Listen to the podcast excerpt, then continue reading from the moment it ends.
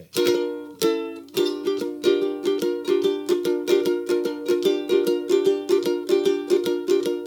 Too much horror business, driving late at night. Psycho 78, 12 o'clock, don't be late. I said all this horror business. Greetings and salutations. My name is Justin Lohr, And I'm Liam O'Donnell. And you are listening to episode 147 of Horror Business. And we have a fucking banger of an episode in today. We have rallied the troops, okay? We've rallied the troops, and you better fucking believe that it's time to believe, because we are joined by Greg Polard, Jude Miller, and Ryan Rayburn of Go Time and Straight to the Point. Perfect. Clever. Also, Greg does podcasts. I mean, you might want to mention that, right? I also might want to mention they were in the my favorite Philadelphia straight edge band of all time. One up. Hello. Oh, thank you, Justin. Yeah. Yeah. Hey, what's up? Thank you. Yeah. Even though, you know, really Jersey, if you think about it. Yeah, sort of. So But- we can't be above like turning point, Floorpunch, or mouthpiece, but maybe we can be in like top 10. I can say you're above Floorpunch. I, Greg, after Oh, that aw, thanks. effusive intro, that's I'm all you're going to truly focus on is what state it is. Honored. Come on. So, yeah. we are we are Um, joined by these gentlemen. Uh, Greg also does the Where It Went podcast. I believe it's the official Revelation Records. No, it's not. It's not official, but uh, we, we, we went rogue. We've gone rogue. You've gone rogue. No, well, I mean, it was never official. We just, Okay. you know, we get some, uh, we're not financially compensated, that's for sure. Okay. That's weird. Okay. but you know, if we need contacts or something, we can usually muster that up. You mean What? like contact lenses, like Revelation Records, like covers your Rev contact contacts, Yo, lenses? like you, you know the Mm-hmm. Mhm. you know the thriller contact lenses. The It's just yellow. it's like that, but it has the Rev star. That's awesome. So uh, we are going to talk about we let we let these gentlemen pick their these two movies. We're going to be talking about 1970. You might have heard of this movie. It's 1977's. Um, I don't. Liam, you're going to get pissed. Is this a giallo? No, no. it's not a giallo. Not a giallo. Dario Argento's 1977 uh, Opus Dei. Also, I I misuse that term. Suspiria, and then 1988's supernatural slasher Chris Sarandon vehicle, Mhm. Brad Dourif vehicle, them just Mm. holding hands in a fucking convertible driving through the streets of Chicago to murder a child. Child's play. Gentlemen, who wants to tackle why these movies? Why what why did we pick because I got to say on one hand, I this makes sense for me because these are two very important movies that for some insane reason we've never discussed before. When Justin sent them to me, I'm like, bullshit. Because I just was sure we must have talked about them. And we haven't. So that's that's that's the obvious answer. But secondarily, it's one of the weirder double features that anyone could if you program this at a theater, people be like, wait, what the fuck? So why these movies specifically? I'm so glad you asked that, Liam. So when we get to analyzing the movies individually, I see because this is like the filmic lens through which I view the world. Okay. Um, I see connections directly to both of them. Whoa. um, to uh, the work of David Lynch. One is inspiring David Lynch, and the other, in small ways, is inspired by David Lynch. I wouldn't say that's why we picked them, sure, um, sure. but I definitely can see a through line there. Um, Hmm. so, since we're covering Child's Play first, um, I would like maybe Greg to say a little bit about the Child's Play franchise and and you know your love of it. So for me, I was thinking about this earlier. That Child's Play was one of the ear- like one of the earlier memories I have of like how like how important movie posters are. You know, Oh yeah. um, because I remember you know came out in 1988, so I was seven, and I'm in the video store. Uh, well, back then it probably took a year to get to video, so I was seven or eight years old, and I see this the poster for it, and it like I I wanted to see it so bad. Now, I growing up, I wasn't allowed to watch. My parents were really strict about movies, um, so I wasn't allowed to watch R-rated movies like until I was probably you know in high school or something, and then they couldn't control. But we managed to get they probably in 1991 or so. I was in fifth grade. They did a uh, they played it on one of the you know channel six or something, and it was edited, and we taped it, and that became like my holy grail. Like I just was obsessed with it. I love Yeah. I love a good horror origin story. I I, I think that's very good. Mm-hmm. and um yeah and then this, you know the sequels i i wrestle between i really like the second one a lot um i think it holds up to the first and then you know obviously the rest are just super campy hmm We'll get more into this in a little bit. Does uh, anybody want to say something about Suspiria before we do some of our thank yous? Uh, the first time I saw Suspiria was uh, maybe two years ago, um, which was surprising for me because I've been watching horror movies since I was in kindergarten and shouldn't have been. Um, but for me, seeing that movie for the first time was like my seeing John Carpenter's Halloween for the first time. Sure. Which is my favorite film. Um, the score, the the everything about it. Uh, there's so much. There's a lot to talk about, but I just I was completely blown away by this, you know, old movie that I thought like this can't possibly be that good. Hmm. Yeah. And the first time I saw Suspiria was actually earlier this year. Fidge came over. He was like, We're going to hang out, and I need you to watch Suspiria because you've never seen it. Um, it's going to blow your mind. And I was like, Okay, sure. I, I, I like a movie. Um, and then it legitimately like blew my mind. Um, and I hadn't felt that powerfully about a movie since the first time I watched either David Lynch's Mulholland Drive or Jodorowsky's The Holy Mountain. Oh, Um, good good pulls. So, you know, it was like, which I want to say more about it when we get to the movie itself, but it really had a powerful impact on me at as a grown man. hmm hmm hmm I uh I am obsessed with Suspiria. I'm a big Suspiria fan. It's something we've talked a little bit about on the show before, uh, when we've talked about other Argento stuff. But uh famously I saw it when I was real young and I was like kind of bummed on it. Like I appreciated it, but I, I couldn't imagine putting it on again. I was like, I guess okay. All right.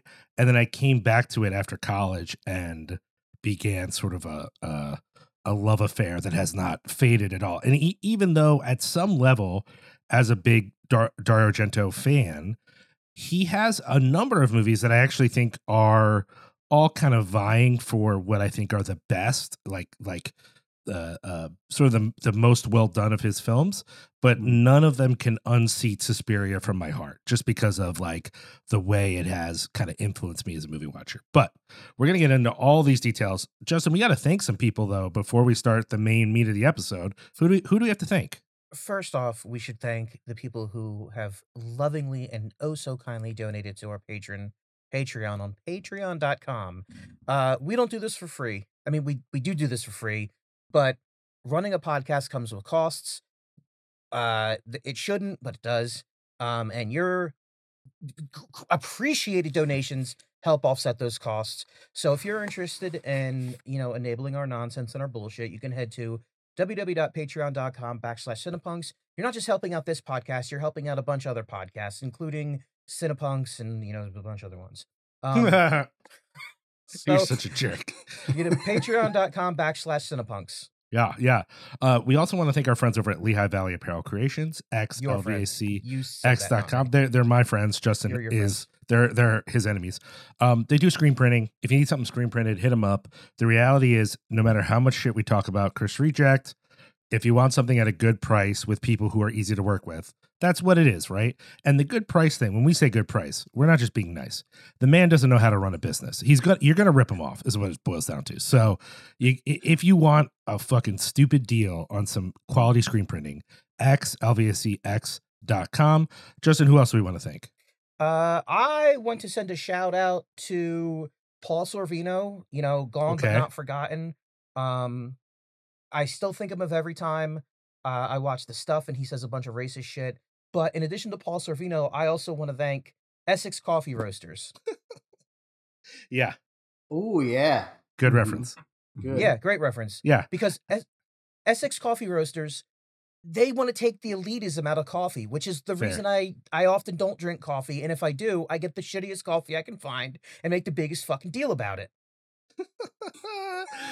Head over to EssexCoffeeRoasters.com, enter in the code Cinepunk, C I N E P O N X. You're going to get 10% off your order. What's your order going to be? It's going to be uh, uh, high quality beans, roasted to order, quality teas, and they even got merch over there. They got funky T-shirts and stuff. Come on, they got a lot of times they'll have a band or other sort of artist related releases of coffee. It's great.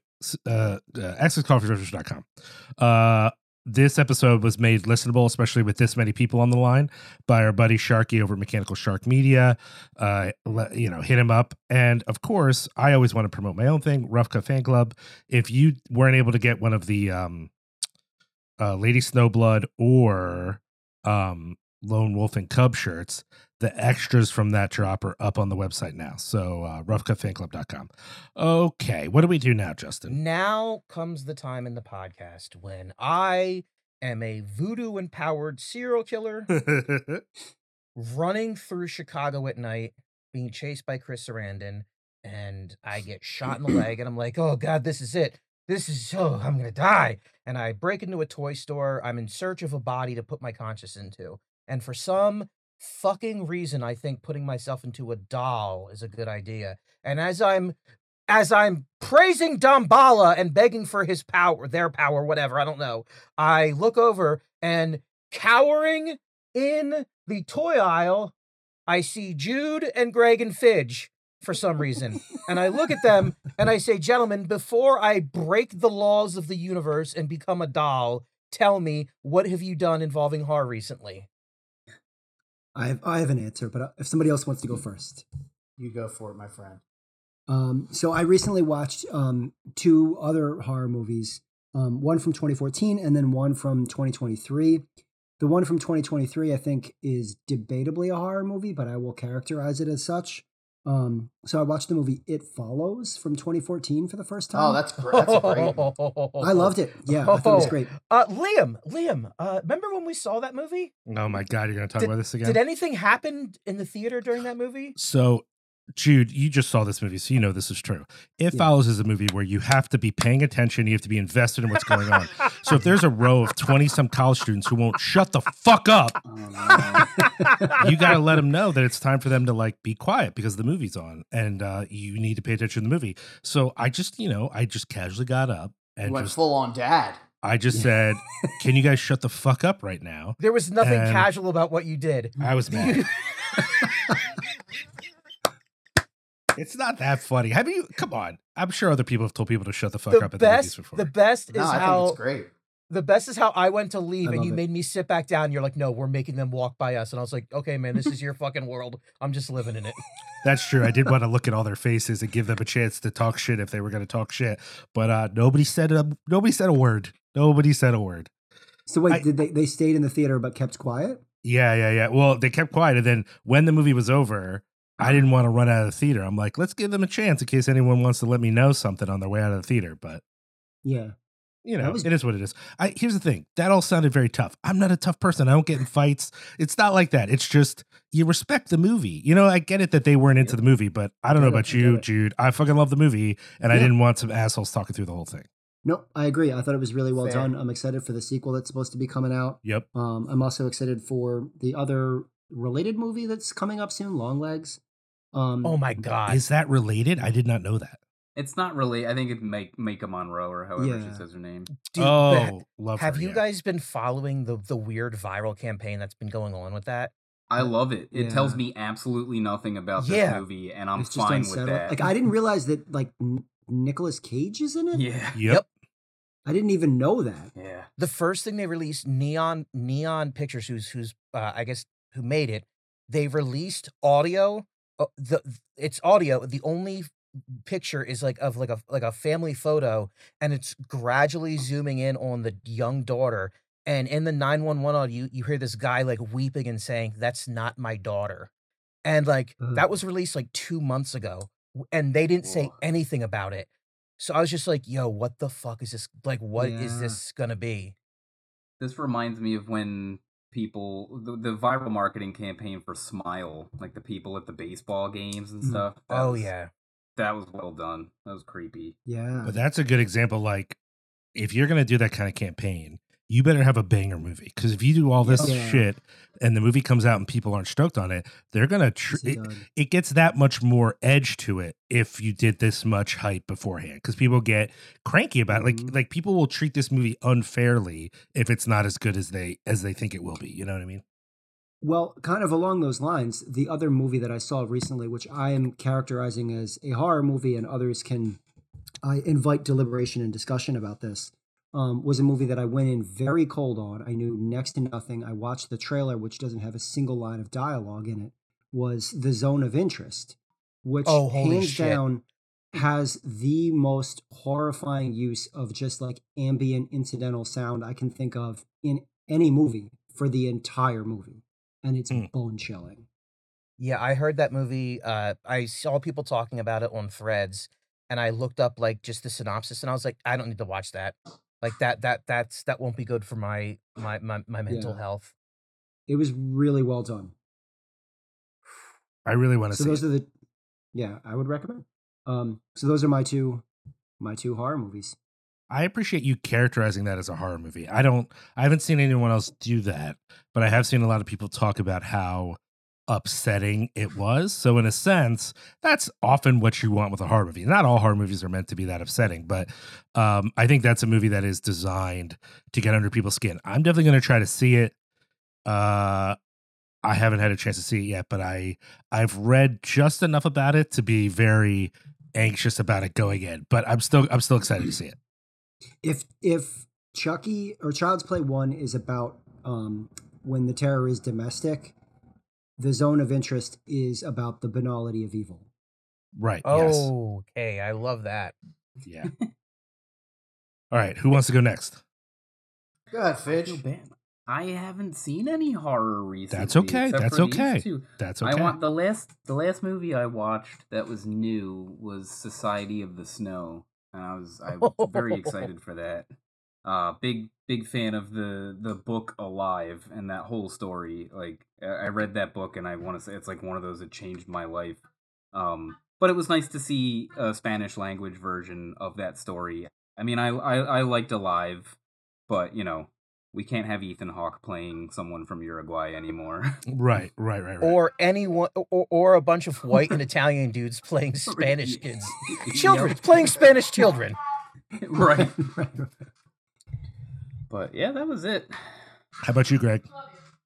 So for me, I like as far as movies, um, you know, I can't. Well, I obviously I had seen Suspiria for the first time the other day for this, but like, does does I don't know? Does True Detective count? Uh, Oh God, uh, yes. yes, one hundred percent. And I have also been watching it, and I'm I'm into it. While a lot of people seem not into it. So I saw Oh, the the the well. So full disclosure, I haven't seen Last Nights yet.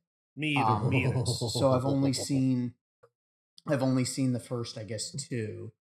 Um, I saw that the guy that originally created it or whatever is not very fond of this season. Hmm. Um, for, for for whatever reason, I don't know. Uh, I don't know what his his bone to pick was with it. If it was after seeing last night's episode or whatever, but yeah, so far I'm I'm enjoying it. Uh, that's one thing, and then I, I'm really I'm into like real life horror too, like you know like true crime. I, I still can. I mean, to me that gives me a lot of the same vibes as like a good horror movie. It just happens to be real. So I can fuck with that. I watch a lot Mhm. of uh, forensic files. Huh. I appreciate that. So that's Cool. that's my other horror. So That's that's definitely not my vibe, but I appreciate it. But yeah. It's I I stuff like that for some reason I've never been stoked on it. I love it Hmm. to the point where my family's concerned. Oh no. when you start learning, that's when we have to worry. Yeah. Exactly. Uh. So okay, I guess that makes it my turn, Justin. Uh, sure. I am in a similar boat where I actually haven't watched that much, which is not that rare. Justin will let you know when we do this. Often he's like, "Here are the ten movies I've seen off of Tubi," and I'm like, "Uh, I read a horror comic. Does that count?" I just I haven't had uh, a chance. I have started a lot of recent horror because I've been trying to catch up, and I found some of it like not great, so I didn't finish it. And I don't want to review movies I didn't finish, right? But there were things I started, and then like a good half an hour in was like, ah, I don't know, maybe I'll come back to this. You know what I mean? Like just things where it's like, eh, for whatever reason, I wasn't sucked into it. Uh, I will say though, there's a YouTube channel called Little White Lies that does like film essays, and they just published a film essay. Uh, I forget the exact title, but it's basically about food, or I think it's like cuisine in the movie Possession. And it's like a six minute video essay about the use of food and cooking in Possession. And it's fucking perfect. It's so goddamn good. And it really manages to highlight something that I didn't quite realize, which is, uh, you know, if anyone listening who hasn't seen Possession, it is a horror movie and a domestic drama squished together under the shadow of a nuclear disaster, basically, right? So wait, it's wait, like, wait, wait. We're talking the Sam Neill. yes, yes, I've and never seen it. oh, It it's sounds wild. It so wild. oh, it's so fucked. It's like It's the best breakup movie of all time. yeah, yeah. Wow. It, well, it's a breakup that literally ends in a in a in a nuclear apocalypse. So that's like is that what know. that is? Oh yeah, that's a you didn't know that. That's Mm. why the flash is at the end, man. That's that's the bombs going off. Oh, That's- okay. I thought that I thought that was Bob dying in the fucking bathtub and he was seeing his life flashing before his eyes. Oh no no no! It's it's the bombs fall. That's well, and I think you're thinking of the American ending, not the European ending. oh, I'm sorry. I'm fucking. I'm just an American. Uh, I'm just saying the a I'm European sorry. cut is like 20 minutes longer. You've seen the Oh. European Yo, cut though, right? We're getting we're getting in the weeds here. This isn't horror hobby. This is horror business, yo. Ah, very good, very good. Uh, anyways, it's a really good video essay because uh, you know, obviously a lot of the movie deals with domesticity in like the way that uh that um oh Justin, what is her name? The actress's name? I totally forget. it now. Isabel. Yes, it's- Isabella yeah. Adjani. Uh, her character is like sort of rejecting all of domestic life, rejecting both of her sort of both her husband and her lover, and sort of embracing, you know, an octopus demon creature, you know, and uh, and that I never noticed how the food is a part of that. Like Justin, remember the big fight scene where she's trying to make something out of hamburger and it's not food, right? She just makes a pile of bush, right? Like yeah, I mean, I, I was gonna say, like, when you were talking about food, I was like, is there food in that movie aside aside from like all the shit she's throwing around in the subway when she's having a fucking Oh, meltdown? Oh yes, there are two different scenes where she's fighting while supposedly cooking, but then whatever she ends up with doesn't look like food you would eat. And then yes, there's the subway scene where she loses her mind. And then also there are people eating around her. So the two really noticeable eating scenes are the man on the subway who steals her banana like as if she doesn't exist. Okay, yes. There's a homeless man who steals the banana out of her shopping, and she's just sitting there and doesn't say anything. And it's like so dehumanizing this moment. Like he literally wants her to call him out for stealing the banana. He's just staring at her, and she just pretends like he's not there. And then the man that Sam Neill hires to follow her takes this really weird break to eat a hot dog. Like he gets a hot Hmm. dog at a cart, and uh, uh, Zulawski spends a long time on this fucking hot dog. Like, why are we with this guy with the hot dog? This is not as interesting as the tentacle creature. And I think I think it's supposed to be that like both these men that kind of represent stealing her power are specifically eating phallic objects as a sort of like as a symbol of power, you know. So, Yeah. anyways, anywho, it's a fucking nightmare of a movie, and I love it. Uh, but that's it. Otherwise, I've I've just also been watching True Detective and finding that uh very upsetting. And then the only other thing I want to mention is relevant to what we're doing here today, which is I watched the Dario Argento documentary on Shutter.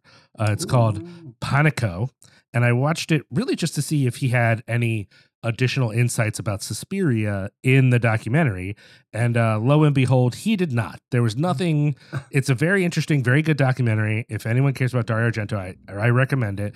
But if you're watching it, say because you're about to do a podcast on Suspiria and you're hoping you'll get some Suspiria tidbits, there is nothing. They literally are just like, yeah, it's the most popular of his movies. It's a real nightmare, cool colors. And then the only insight was uh, Asia Argento saying, oh, my dad didn't care anything about supernatural stuff. That was all my mom. This movie was basically co written by her, uncredited. This is why they got divorced.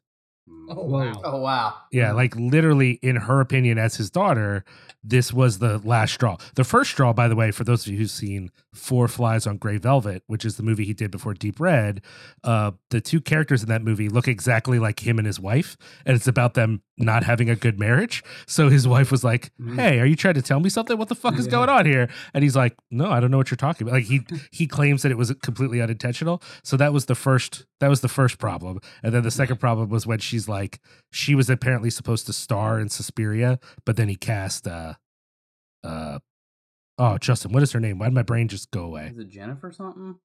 No, The you mean the the main the main? yeah, uh, yeah, yeah, yeah, yeah, yeah. yeah. That would Jennifer be- Harper? No, Jessica yes, Harper. Jessica. Jessica Yeah, Harper. Jessica yeah. Harper. Yeah, he he basically when he found out she could do it, any question of his wife being in it went out the window. So uh so I think that was the last straw. Is like, hey, you stole my witch's idea, and I'm not in the movie. So uh I think this I think this marriage is over. Uh, which by the way is psychotic to me, but okay. Uh yeah. so there you go. Anyways, that's it. I watched that documentary. Again, it's great, but they didn't say anything interesting about Suspiria, which is kind of a bummer. Uh, Uh, I haven't really done much in the way of horror. Um, I just we just posted a review of a film I watched on Cinepunx, um, called "There Is a Monster." I feel shitty saying this. I, I, it's fine. I can't wholeheartedly recommend it because it was kind of a choppy movie to watch. It gets to a very dark, satisfying place in the end, but it is not a rewarding journey. Um, that is on. I think it's on Tubi for free or Voodoo for you know whatever. mhm. Um, other than that, I this is not horror related, but if you guys, I know you guys follow me on Instagram. Like, I'm almost done with my Sopranos rewatch, Mhm. and I'm getting to the the part where shit gets really dark, like in Mhm. that show where the people start dying, and that's horrific. Sure, sure. Um, I've also been eating nothing but Italian food for the past like week and a half, so that's you know Perfect. In preparation for my my body my body is like screaming at me right now. um but yeah then there was a you know i don't know like it's nothing we haven't said already true detective it's um i love how Issa López has straight up said this season has been an inversion of the first season in Mm. every way which means uh it is going to be female detectives invetting, in, investigating male victims it is going to be cold instead of hot and it is going to be supernatural instead of like you know whatever the first season was whatever like fucking quasi lovecraftian nick Ligotti Mhm. stuff the first season was um I mean, I think that's why the other guy. What's the name of the guy who did the first season? I forget his fucking name. some some fucking italian Kitty. name There was a kitty.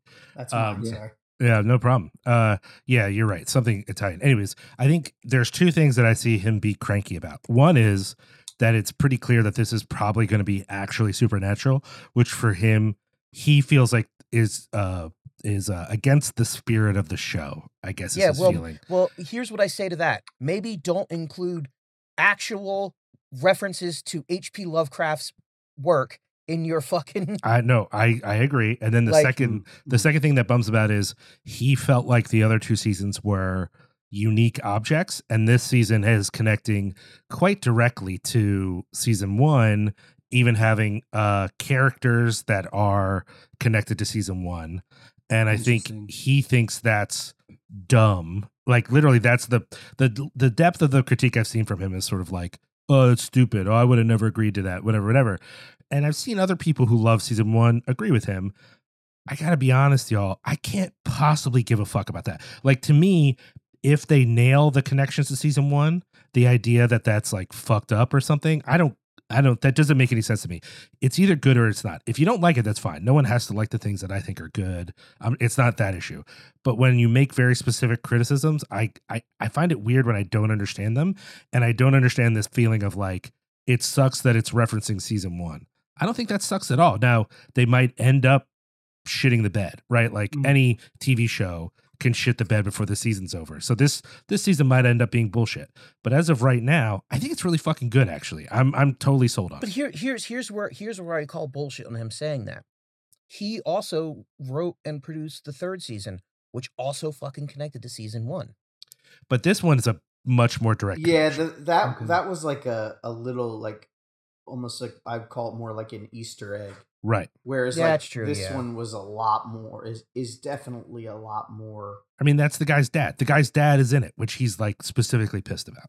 Right. Okay. See, Well, I, and the the symbol, right? I mean, Yeah, the symbol also is blowing him out. But I think the dad thing, because then people were saying, well, if the ghost of the dad is in the show, then Matthew McConaughey is going to show up. Like he's going to, Rust is going to show up. And the creator was like, no, fuck that. He would never do that. This is bullshit. But like that, that idea specifically made him irrationally angry on social media, which also, if you're a creator, why shit so hard on other people's stuff in public? Like if he's at a party and he wants Yeah. to mm. talk shit with his friends, cool, that makes sense. In public, you're just like, this new thing is so bullshit. I fucking hate it. Like, yo, man, calm down. All right. Like, what are we doing here? Come on. Oh, fuck Yeah. this guy. Fuck Nick Pop Pizzolatto. Is that what it is? I don't know what his fucking name. Yeah. I'm excited fucking- to see season four. I haven't started yet. I'm hearing great things, obviously, right now in this Oh. conversation. I watched one, I loved it. I watched two, I was very disappointed, and then I, I didn't even gave up. finish two. Yeah. By the end of two, I was like, I don't even care who killed anyone. Honestly, I don't want. I hope they never detect it. I liked the Um, third one. I Third should one's watch that great. too. Third one was great. Mahershala Ali and, and Stephen, I almost said Brad Dorff. Stephen Dorff were amazing in that. I think it's pretty universally accepted that season two is bad, which is why I feel so guilty that I enjoyed it. Oh, nice. It's so fucking scummy that like I think the very thing that bummed everyone else out, I was like, yeah, man, I'm I'm with you. Let's let's get down in the dirt. I'm into it. Like I I get it. It is not a satisfying follow up to the se- first season. Like there's literally no thematic connections between the two in my mind. They're utterly separated, and yet I was into it the whole time. Not as much as season one, obviously, but I enjoyed it. Nice. Uh, oh, also, I wanted to, um, I forgot to mention, I started reading, my mom for Christmas got me this trilogy of books. Uh, it's The Other by Troy Young. It's three books. Um, it's about Cthulhu and all that other shit. It's like Lovecraftian stuff. I was way into it when I started it, and the more I read, the more I'm like, oh, this dude is just ripping off F. Paul Wilson to like an insane degree. Um, and if you guys want to know more, you can head to this just in on cinepunx.com and check out my uh retrospective on F. Paul Wilson. Uh, but it's like a series of short stories about you know normal everyday people encountering, um, you know like Cthulhu and all the other fucking tentacle weirdos out there. Um, it's pretty spooky because at one point there's like an alien abduction scene, but it turns out that like what people are being abducted by aren't quote unquote aliens. They're like minions of um, you know, I don't know, some racist thing that you know H.P. Lovecraft came up with. they're pro- it's they're probably allegories for Asian people. I don't know, but that was pretty effective. But yeah, that that counts as horror because I've been like grinding my way through that. Nice. Yo, while we're at it, I promise I'll keep this one brief, but um since you plug a book, Justin, um I'm reading this book right now called Chain Gang All Stars by Nana Kwame Adjei-Brenyah. Um Okay. and it's it's like uh much more like dystopian than it is horror and it's fucking awesome. And it's like Scott um it's like uh the basic like like overview of the plot um in some ways is very similar to like maybe Running Man or something like that, but the book is like got so much more depth than that. Um and it's like such a like biting indictment of like the prison industrial complex, like systemic fuck yeah. racism. Um yeah, it's it's really great. Chain Gang All Stars, Nana Kwame Adjei-Brenyah. Can't recommend it enough. Shoot Yo. me shoot, shoot me a text with that title. Yeah, Yo. for sure. I'm going to do a quick book thing too. Uh, uh, Evan Villela himself, known Max Headroom impersonator, sent me sent, sent me a copy of a book, uh, older book from the 80s called "The Park Is Mine," in which a Vietnam vet who's dealing with very serious PTSD uh, gets a bunch of weapons and takes over Central Park and declares guerrilla warfare against all the police. And uh, I'm about halfway through it, and it's so stupid and so perfect. It just makes me so happy. The idea that this one dickhead is like Claymore mined half of Central Park, and all these cops are like, "We're gonna go in there and smash some heads," and then it does not go well for them. It's so fucking good, man. Like I just been reading it. Like there's no, I mean, okay, there's some emotional content because the, he really is writing this guy and what he's been through very sympathetically. So it's not totally detached. But when he's not detailing this person's uh, PTSD in a very sympathetic way, all he's doing is having him murder people trying to come into the park. And I'm like, yeah, man, this is great. I'm into it. So uh, I oh, I will ahead. always fall. I will always 100% fall on the sides of PTSD ridden vets, with the sole exception of Timothy McVeigh, only because he blew up the Alfred P. Murrah building at the wrong time. If he had Mhm. blown it up when it was empty, I'd be like, I'm okay with Tim McVeigh. Anyways, it's it's a fun book. Okay, we should probably take a break and get into these movies because it sounds like we're gonna have a shit ton to discuss about these interesting films. We are. So we are going to take a quick break, and when we come back, we're going to talk about 1977's Giallo. Stop it. It's a Giallo. Stop it. Wikipedia calls it a giallo. Yeah, they're Thank you. fucking idiots. Thank you. 1977's Italian Giallo film. I'm gonna murder Suspiria. everyone. I'm We'll gonna be right giallo back. everyone. That's what's We'll gonna be be. right back. Roses are red, violets are blue, but the iris is the flower that will mean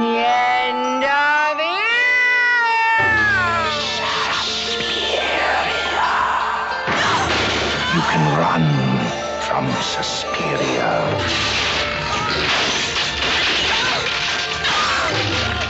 Suspiria. You can hide from Suspiria.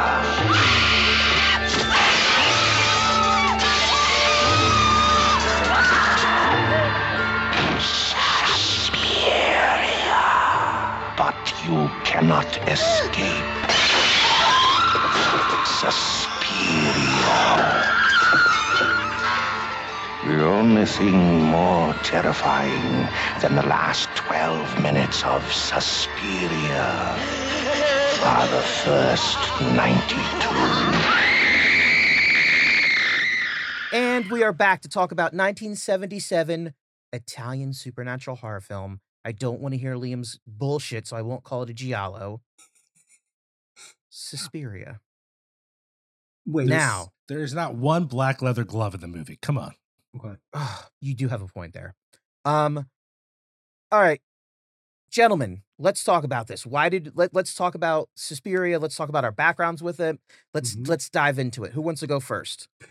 So, if I can get it started really quickly, one thing I want to like kind of put out there right out of the gate is that like you know y'all know your history, like y'all like I have like an entire encyclopedic like knowledge of different sub nodes of subgenres of horror.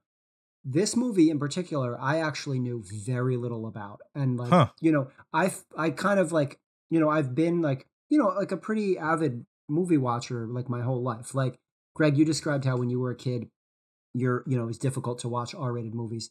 My parents were and remain like tremendous film buffs. Um, so I had seen a lot of things like as a young kid. Um, and you know, I had never seen this movie until I was like 39. So I approached this discussion today of both Suspiria and Child's Play 1 with very much like a non-academic lens. Sure. Like, I don't know the history of you, I mean, Liam, you were talking about like the Dario Argento documentary you watched. Like, I actually know very little about the background of this movie, um, and I'm here for the discussion about it. I had like a very um, sensory and powerful experience seeing it for the first time. Hmm. Um, and I think what it did to me as a viewer, um, I was really just taken by and grateful for. Um, and the first time I watched it, as I said, was like earlier this year when Fidge was like, "Yo, you got to watch this movie." we should we should probably just get people's like reactions since so many of us it's like a new a newer experience maybe not exactly entirely new but it's not like we have a long history with the movie uh, but I wanted to uh, just before that ask you, Jude, were you aware of Dario Argento very much before seeing Suspiria? Is that like a name you're you're familiar with? Mhm. Yeah, like I mean, like I had seen like friends of mine had had like T-shirts, and they Sure, were like, sure, sure, sure, This is sure. like you know, I knew that it was an important movie in the same way that you know that like Citizen Kane is or something like that. But I just I never got around to watching it. Uh, I'm assuming anyone listening to this, you know, for the most part knows what Suspiria is. But just in case we have someone who had, you know, much like uh, Greg and Jude, had not gotten a chance to see this movie. Or, you know, much earlier in their lives, just really quick. Uh, you know, Jessica Harper is a ballerina who gets invited to uh, participate in a uh, uh, ballet sort of like uh, school in Berlin, Germany, and uh, bada bing, bada boom, all of them are witches. There we go. That's basically what it's about. Um, and, and so it's like that's really just the plot is just that, and then it's almost like Dario Argento was like, okay, but why don't we make that as weird and upsetting as possible? Or Mhm. uh, th- as much as I hate to give him credit for it, Eli Roth once described this movie as the most beautiful things he's ever seen on film happening happening horribly. And I was Mhm. like, when he said that, I was like, fuck, that's such a fucking good description of this movie. Because like this movie really is gorgeous looking Yes, and it is Mhm. packed to the gills with just like awful cruelty.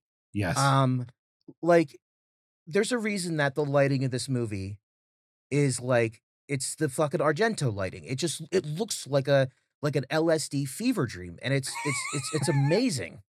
It's a it's a painting, a moving Yeah. painting. Yes, Yeah. exactly. Yeah. Especially like, and within the first five minutes, you know what you're in for. Like that scene Mhm. with the with the skylight, like that scene Mhm. alone is just like. Jesus Christ, they were really swinging for the fences with this. Well, and even just before that, the slow build to the unexplicable hairy arm coming through the fucking window and smushing her face up against the window till it breaks through.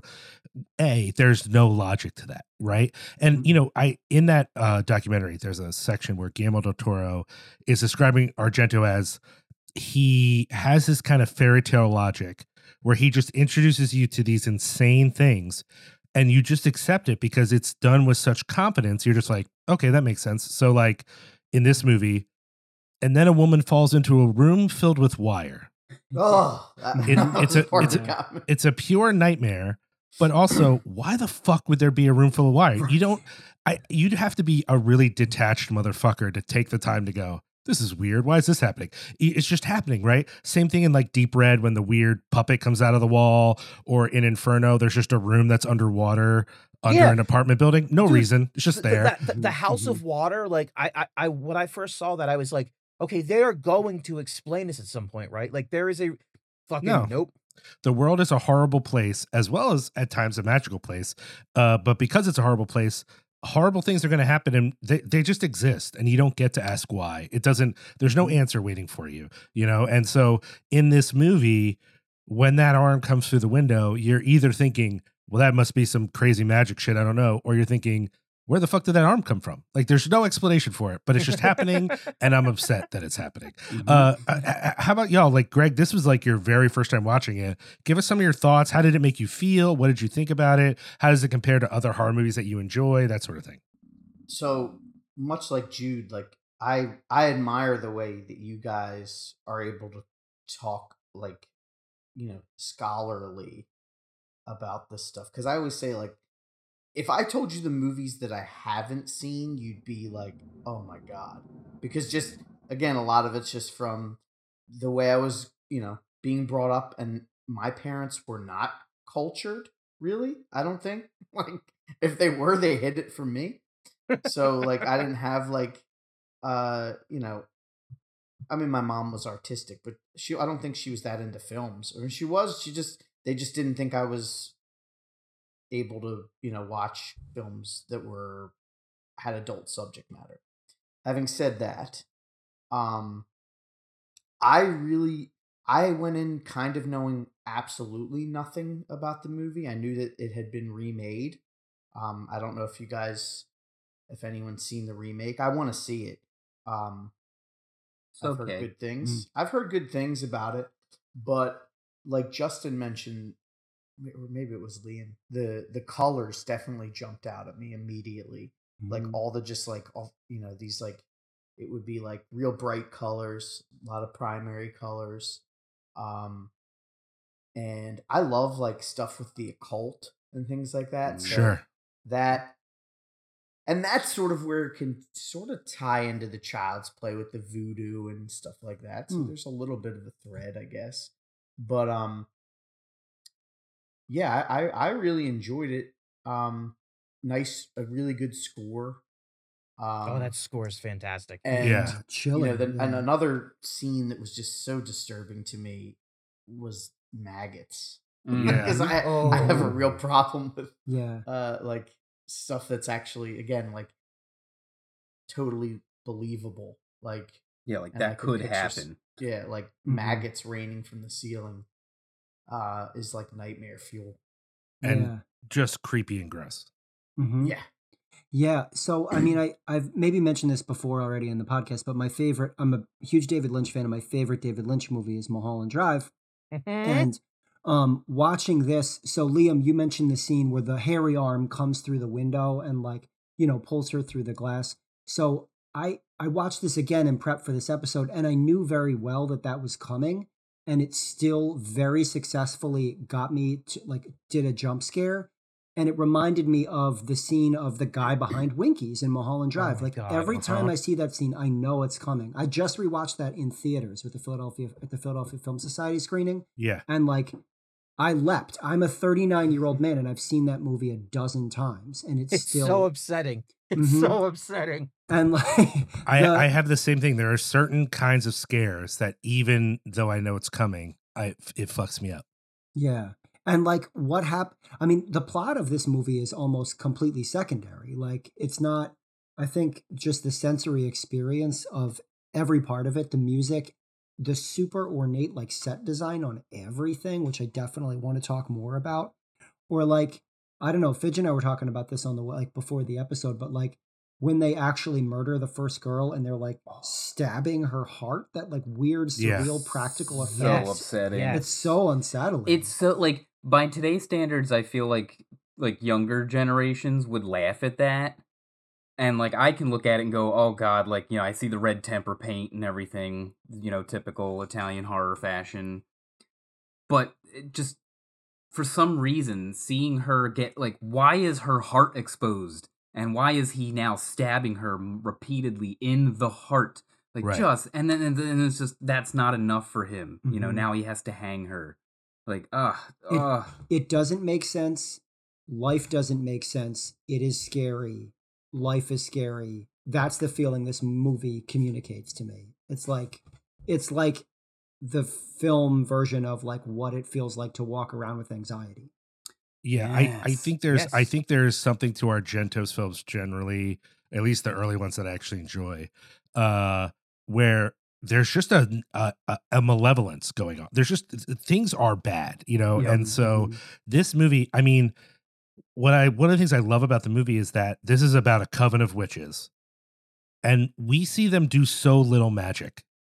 All we see is bad things happening to people, and we just kind of think, was that the witches? That had to be the witches, right? Like there, there's some somehow they caused some of the like when the dude gets killed by his seeing eye dog, we just know that that was the witches, even though we never see them cast a spell. We don't even really see mm. them in that scene. You see a a, a shadow on the building that kind of looks like witches on broomsticks, but like maybe it wasn't. You know what I mean? Like mm-hmm. there, there's no direct indication that they are causing that dog to while out. But you know, it's you just fucking know it, right? You hear the goblin score and you're like, yeah, they did it. I don't know what the fuck they did, but they fucking they fucked with that dog, man. Like I, that indirectness of it actually makes it more upsetting to me and puts it in a world that like you can't trust. Yeah, yeah, yeah. yeah. Mhm, mhm. Uh, well, that's that's the same. You know, I mean, think about like that's one of the ingredients I think that makes this the first. You know, when we get to Child's Play, because you know, just like how you know one of my my favorite movie is Jaws, and you don't you know what you don't see the shark for the first Mhm. hour or something. Like sometimes what you don't see makes it more scary. Less is more. Yeah, I think that I think that makes a lot of sense. Uh Fidge, I wanted to ask you because you said you saw this like two years ago. Is that right? Yeah. Yep.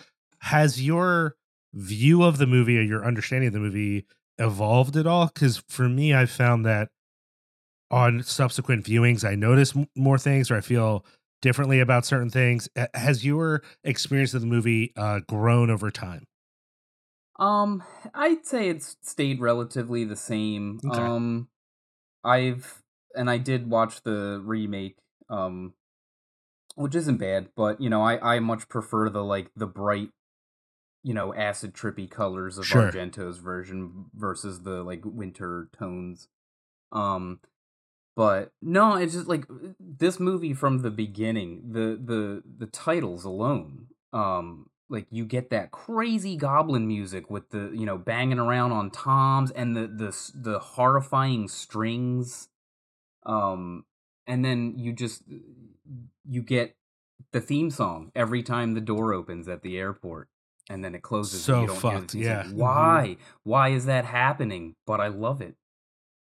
Full disclosure, this might upset some people. I was insane. I had not smoked pot for a long time, and then I went over a friend's house and we smoked, and then he had me watch Suspiria, oh followed my by M- God. followed by Mandy. Oh my god. Wait, and was that the first time you saw it? Yes. that that actually seems like cruel. That seems like a cruel trick he played on you. I was I was like it just I'm I'm almost curious how I would feel about this movie had I not been under the influence of something. I'm sure I still would have found that my way to like the oh my god, you know, this is like hearing the Halloween theme for the first time and I'm sure I still would have loved it, but I think having that intense like you're going to watch this and then you're going to watch Mandy um that was a So- good night. I, I can confirm. So I first saw this movie when I was in college. Um, I had it was the summer between my junior and senior year. I went through this like terrible breakup, and I was like, I'm gonna watch as many because I just stopped sleeping. I was Mm. like, I, I have all this time. I'm gonna watch all these movies that like I should be watching, and Suspiria was one of them. I also watched. I don't know if you guys have ever watched any of the post Zombie Two zombie movies like Mm-mm. Zombie 4, Death Birds, and all that shit. I just watched like a lot of Italian horror. And I remember watching this and being like, okay, this is living up to the hype. This is kind of like um a Fulci film, but a little classier, a little um a little more artistic. And then the thing that that that the thing that got me then has gotten me on every subsequent review uh viewing of it since then, including when I watched this for this episode this scene at the end when um what's her name jessica harper Yeah. When Mm. she walks into the the main room and she sees the silhouette of the witch behind the sheet and the witch is like laughing at her and taunting her and there's like other voices going on Mm. i remember the first time i saw that i like shut my laptop and i was like i gotta get it together Mm. because that was like legitimately upsetting The there's intent. just something it's just the idea of something unseen Mhm. sounding like that and screaming at you. That is yeah. so fucking terrible. the, the intensity of the cruelty in her voice and when she's like behind that door is death death is coming for you yes, they are dead. dead. Yeah, it's it's insane it's insane it and it's so upsetting it reminded Mm-hmm. me a lot of the first phone call in Black Christmas where it's like, "You Yeah, fucking cut! yeah, I'm gonna cut yeah. your fucking throat!" Like, Yeah, yeah, yeah, yeah. Yeah. like when there is something that is genuinely sh- like like ranting and raving at you. I don't know what it is, but it just sets off this like primitive thing in me where I'm like, I'm in danger right now. right Mhm. And oh my god, it, it just. Oh god, this fucking movie! Like it's, it's so the the a few years ago i decided to write about suspiria as part of like a larger series that i was doing where i was um trying to write about horror movie like a horror movie each day as part of uh october cool. and so I, I kind of included Suspiria partly because these were shorter pieces and I felt intimidated to write something longer about it. Mm. And so I found myself really fucking searching to figure out how to describe it. And ultimately, I found myself talking about it first kind of as a magic trick, right? That all this color and this i mean as you were saying jude like in, uh, there's a there's a sense in which interior design is part of the horror of this I movie right? that. yeah. yeah yeah. Um uh, but also like the music like all these elements and there it's not that there isn't brutal violence. There is brutal violence in the movie.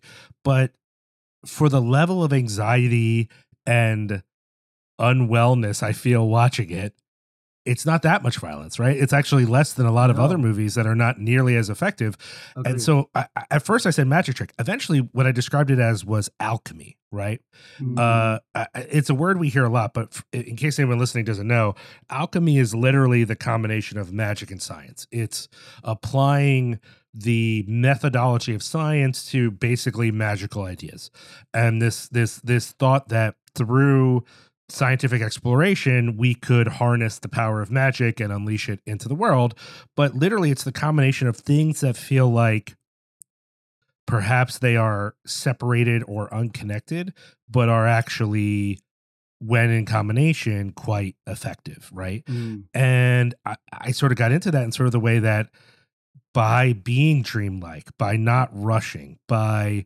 only having a few moments of very intense violence mixed in with some really like not just slow, but even like the parts of the movie that you could describe as upbeat, like when she shows up at the school, right, and she's having that first conversation.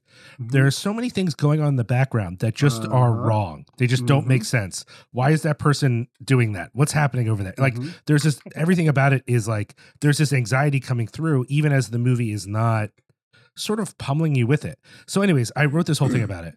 When i was watching the documentary the first thing argento said was that uh suspiria was the was sort of the the the the uh the test case of his filmmaking v being very alchemical in combining a bunch of stuff. And i was like oh, that's what i said. And i felt like the coolest dude in the world. I just had That's to say that. I felt Yeah. like I was fucking the, the smartest man who ever existed. But that being said, I do think when people tell me, oh man, I'm just not that into Suspiria, of course, because I love it, some part of me wants to be like, oh, what the fuck? But in reality, it is so unique and it does something that is so Yeah. different that a lot of times I just think, yeah, that's fine. Like, I get it. Like, this is not what you want. This is not what you expected. It gave you something that you weren't ready for or weren't weren't you know, like uh set up for, and it didn't make sense to you. And honestly, Jude and you bringing up David Lynch, that really clicked for me, or or for that matter, mm. Jodorowsky, right?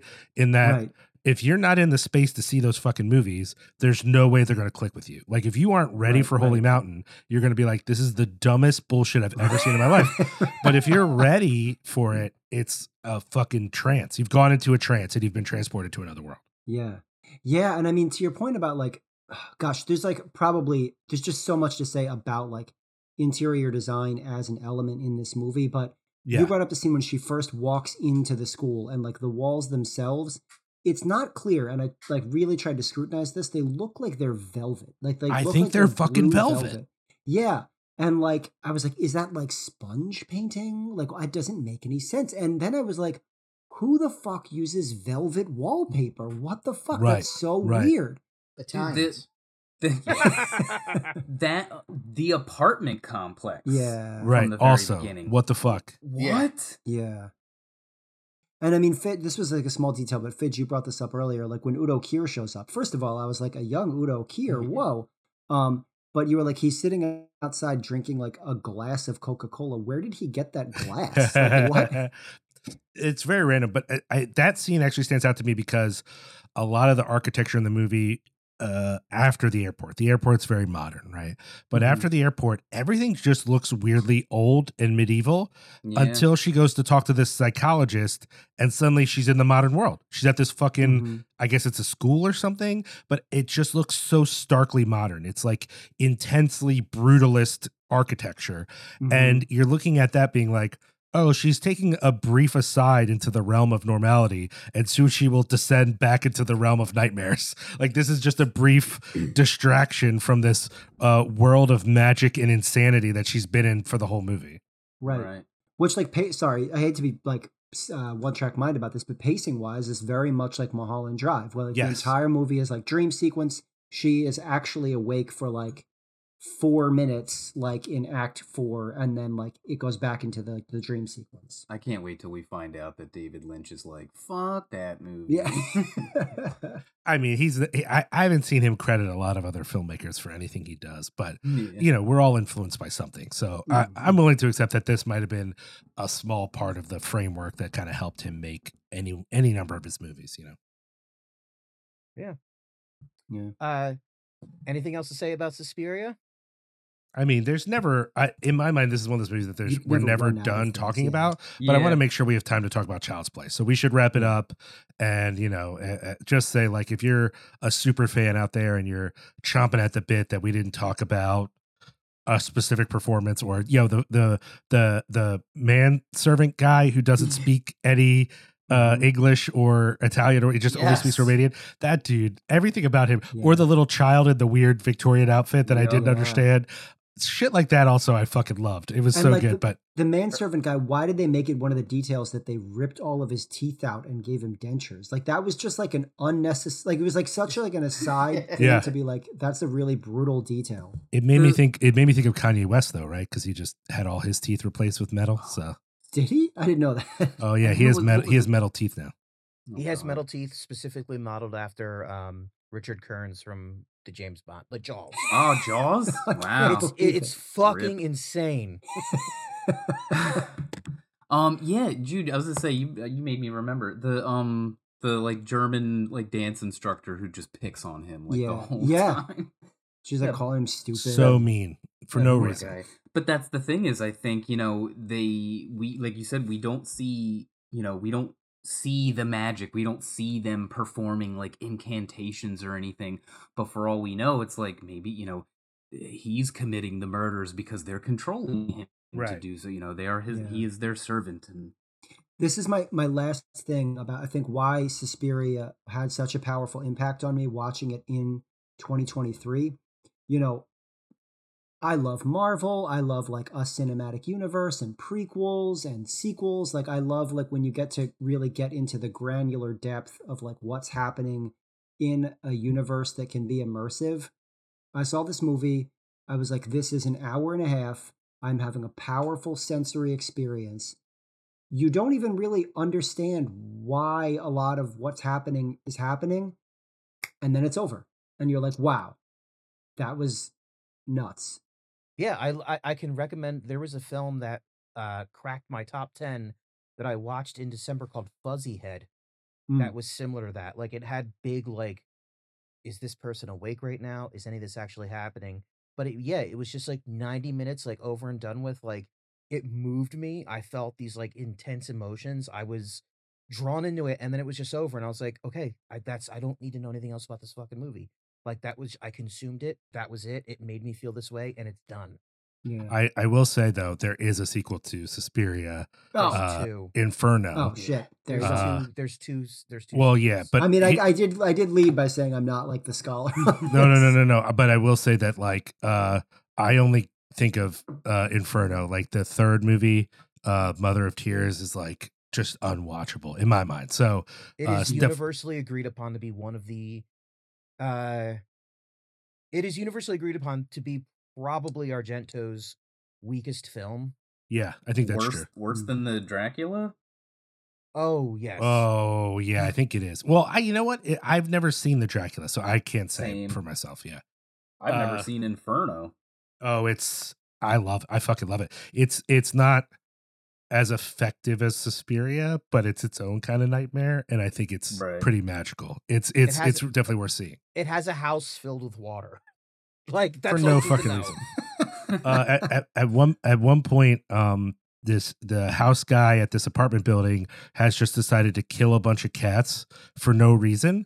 Uh, he's just he's just uh, takes them to Central Park to kill them, and so he's attacked by rats, and then a random man cu- stabs him, and he dies. And you're just like, what the fuck is happening right now? Like it's it's insane, but I love it. It's really great.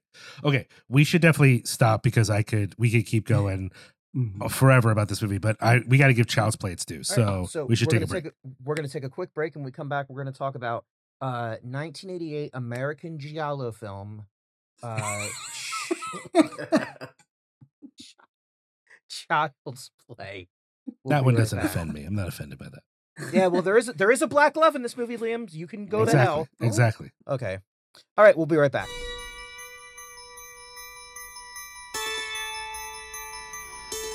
Everyone has a birthday they'll always remember. Can we open my presents now, Mommy? A good guy! I knew it! Hi, I'm Chucky. He's something, isn't he? This is Andy's. Time for bed, Andy. Good night, baby. Good night, Aunt Maggie.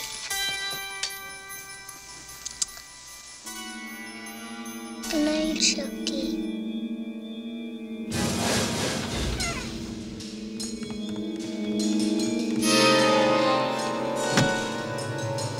Everyone knows most accidents happen at home. How did that happen? This is no accident. Andy! I'm Detective Mike Norris, homicide. Andy! Miss Peterson's dead, Miss Barclay. She fell from the kitchen window. Someone's moved in with the Barclay family. And so has terror. Mommy, I know who was on the counter. Andy! Who, Andy? Chucky. Nobody believes you about Chucky. My hand. I, I, I. Oh, for God's sake. Why won't you believe me? Because I'm sane, Mrs. Barclay. Sane and rational. No one believes the truth.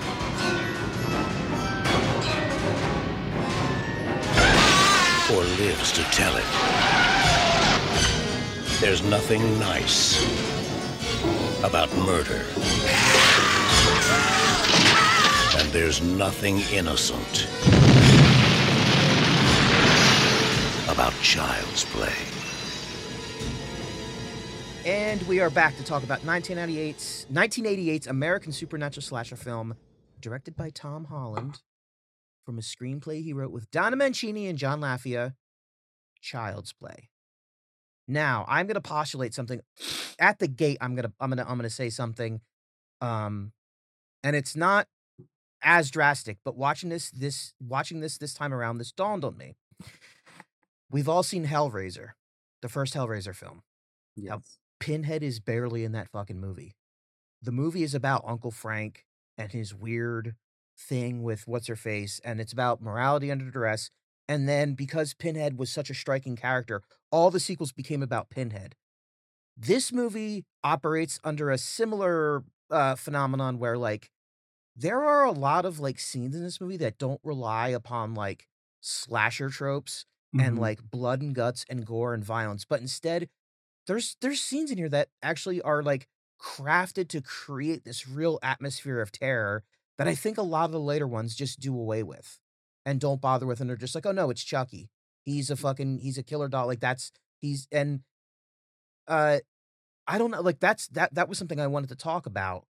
Um and also how fucking weird this movie is. And it, it- it's like there's so much more going on in this than like, oh, it's a killer doll.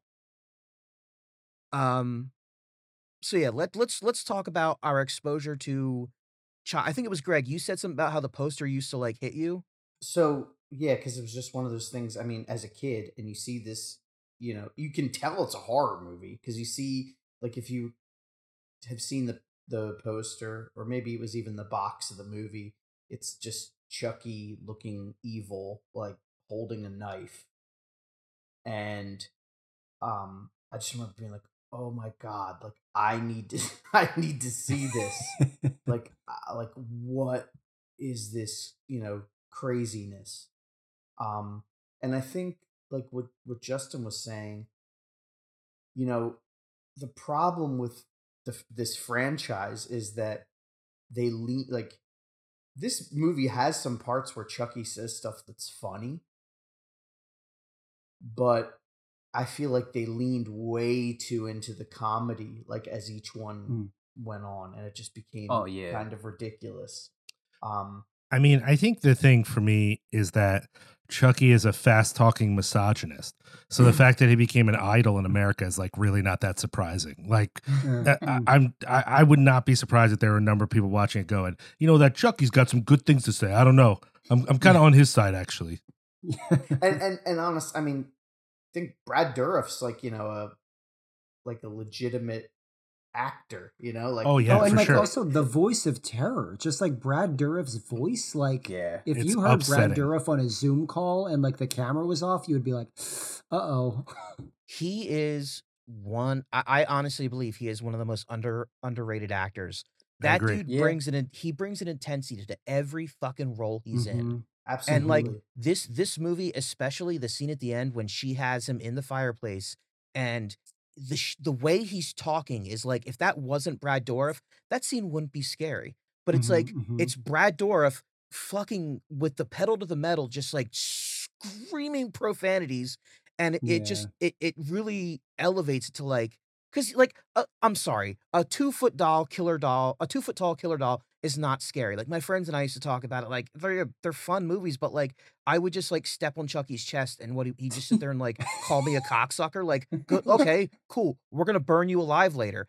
But it it when it's voiced by Brad Dourif, then it becomes like, oh holy shit, this is like not a thing I want to fuck with. Yeah. And he's an actor who, I- I mean, I don't know that I can't say that much about acting, but he, I think he does a lot with his eyes. And for Yes. him to still come through, Mm-hmm. you know, as an animatronic doll, like he, he, his, yeah, his voice speaks volumes. Yeah. Well, and I think it's it's meaningful to me that he has stuck with the franchise for so long. And while the movies are stupid, I don't think he makes the role stupid. Right? No, like doesn't. the scripts have gotten dumber, but he's still trying to make Chucky Chucky, right? He's Right. not Yeah. he's not trying to ham it up and be like, hoo hoo, I'm Chucky, you love me. It's like, well, I think he's still trying to imbue Chucky with the same sort of attitude, right? Um, I think we, you know, getting back to the question of like our history with this movie, when I was a young person getting into horror, I fucking hated this movie. And it was based entirely on the idea that Justin just said who the fuck is afraid of a doll? Right. That was it. That was the whole critique. It had nothing to do with the quality of the movie, the actual filmmaking, anything like that. But it was partly because, as someone who was getting into horror, that movie kind of exploded a little bit and has continued to be like one of the more popular franchises. Like, part of the reason there's so many spin offs and movies and shit is that people fucking love Chucky. He's like, it's the only. Mhm. This is the only franchise where the, the, the timeline has not changed. right. Every aside from the remake, every single Chucky pro- property with Chucky in it, you can trace that back to this movie. Like, there's no weird fucking Halloween three or anything like that. This is the same. no, no retcon. Yeah. Yeah, there's Yeah, none of yeah. that, which is fucking impressive. Yeah. So I think have, you, have you seen the TV show at all? I, have haven't. not, I have no. not. So I think go ahead, go ahead, Greg. Sorry. it's uh it's fun but it's it's soup it's definitely like uh, in fact i didn't even finish this last season um yet i will but it's like it's ridiculous So I think like when I was younger, because of the love was so intense, I just didn't really give it a chance. And when I finally watched it, I was struck also like partly what you said, Justin. It's not that slash for a slasher doll movie. Mhm. Really, it gets more slashery towards the end. Before that, it, it's a child anxiety movie. Like th- there's a whole world of movies in which no one believes the kid, right? Yeah. and it's not always because of a monster. Sometimes it's like other scenarios, but that feeling of, oh, I'm a kid and no one thinks I'm telling the truth. There's actually some real anxiety there, whether the doll is doing shit or not. You know what I mean? Like there's something to that. It's also kind of a crime movie, right? There's this whole aspect of like, um, uh, we're I got to get this guy because he owes me, and the the cop doing the police stuff. There's like this Chicago crime aspect, and then on this viewing was the first time I realized, um, it's also kind of slapsticky. The scene with him in the car, right? Not that it's Okay, not that it isn't terrifying to like something's trying to hurt me while I'm driving the car, Yeah. but all the stabbing and shit. It's literally like a Looney Tune, and for some reason, I this is like the fifth time I've seen the movie. No other time did I realize how fucking funny that is. Never before. And watching it this time, I'm like, when he stabs up in the seat the guy's trying to drive the car without getting his butt stabbed, I was like, oh, wait, this is funny. Why did I never realize that this is fucking funny before? And I think like that's part of the vibe that maybe appealed to people is that while this is a serious movie, it's not like tongue in cheek like some 80s horror movies could be, it still has some fucking funny moments mm. and not just because Chucky's mean to women, right? Moments happen in the movie that like are kind of well done and funny in a way that I, I don't think clicked for me when I was younger, uh, when I was really just kind of focusing on Chucky in and of himself. I will say though, even though Chucky isn't scary, when he comes out of the heaty grate and gets the skeptical cop, that did get me the first time I saw the movie. Hmm. The first time I saw it, I kind of screamed at that moment because I did not, I should have seen the setup that like he's going to come through the grate. I did not see it when I was younger and I literally screamed like a little scared Uh, child. the scene where No. he is walking down the hallway with a knife, all burned Yeah, yeah, at yeah. yeah. Andy. Yeah. The way that Yeah. shot, mm. I that is like top five. That's up there with the scene in the the shot in the thing where after the dogs get it and Wilford Brimley is talking and there's that brief shot of the fucking it's got the needle like venom teeth and it's just like looking at the camera. Yeah. Like that scene of Chucky walking is so fucking terrifying. Yeah. No, I would agree. Like oh And, like, man. Oh, yeah, and like I don't know, along the lines of what you were saying, like about the um kind of implicit humor in it, Liam. Like, so um, it kind of makes me think of like when you read like Franz Kafka's The Metamorphosis, you're like, okay, this is like you know obviously like existentially like terrifying and like this like, but then you're like, wait. The motherfucker keeps trying to go to work. Like that's funny. Yes, like why doesn't so he just funny. stop? And like when the Chris Sarandon, like when he's like stabbing in the cars, I was watching and I was like, oh, that's like tense. But then I was like, wait, why don't you just step on the brake and run out of the car? Like what? Do you, what- Yeah, exactly. because Um, it was more fun to watch him try not to yeah. sit on a knife, and that was Exactly, fun, right? Exactly. Maybe it's not hilarious to everyone, but it has a it has a whimsical fun to it that you Mhm. don't always see in a movie that has other moments that are as serious as this movie. Again, as serious as you can be with a doll, but but I do think like the terror of the mom is re- you know what I mean like there are Yeah. other sources of anxiety in the movie whether that's this cop that can't believe he's endorsing the idea that a doll is doing this or the mom trying to save her kid and uh and Right, what's well, weird it's is a, I, a single a single Yeah. mom in in in the city, and and like they make the city just look, you know, Mm-hmm. Yeah. scary too. I feel Like like a like, a just, like- DC movie. yeah, yeah, and- the city looks like what cities are represented as on Fox News. right and it really it really does and and you know because it just looks like run down and you know just unsafe at every turn and There's like um, gunfights outside of toy stores in this city. yes and and you know people standing in front of tr- lit trash cans and which by the way jude and fidge a fun fact our mutual friend danielle ramirez her Yeah, uncle yeah. her uncle is the was the extra not even an extra he was the guy that sells the doll What? that rules Oh, Oh, my get gosh, the that's fuck out. wild. yeah That's wild. Look, look, look him up. Uh, I forget what his. I think his last name's Ramirez, but that's her Huh. uncle, the one. And that Danielle's sells- mom was a Chicago cop. She could have worked alongside Chris Sarandon in this movie. Um, so, So- w- circling back just a little bit, I had never seen this movie until the prep for this episode, and I will tell you exactly why. So, you know, a, a lot of like I discussion I can completely understand of like, you know, who would really think this is funny? You could just put your like foot on his chest. I'll tell you who I mean, who would think this is scary? So when I was a child, um, the only toy that I wanted one year for Christmas was a My Buddy doll. yes And Oh my my God. buddy as soon as I got the My Buddy doll, my older brother, as older brothers will do, will convinced me that that My Buddy doll was Chucky, and I like threw the thing in the trash. I was like, I Oh my wanna see God. this again. my buddy my Oh, buddy my buddy and me. Kid Yeah. sister. Oh Um, yeah, I remember Kid Sister. Fuck that commercial was Yeah. so fucked the way it went, and now also Kid Sister. I'm like, wait, what? like it's just like an add-on, like it's like a new Yeah. verse or something. Um, yeah, so like you know, I had never seen the movie until this year. And Greg, you mentioned something interesting a second ago, and this is a little bit of like a conversational cul-de-sac. And I want to introduce a potential conspiracy theory right now. So the name of the child who owns Chucky, his name is Andy. Andy. Yeah. This movie is about a sentient toy, a murderous sentient toy. It comes out in 1988.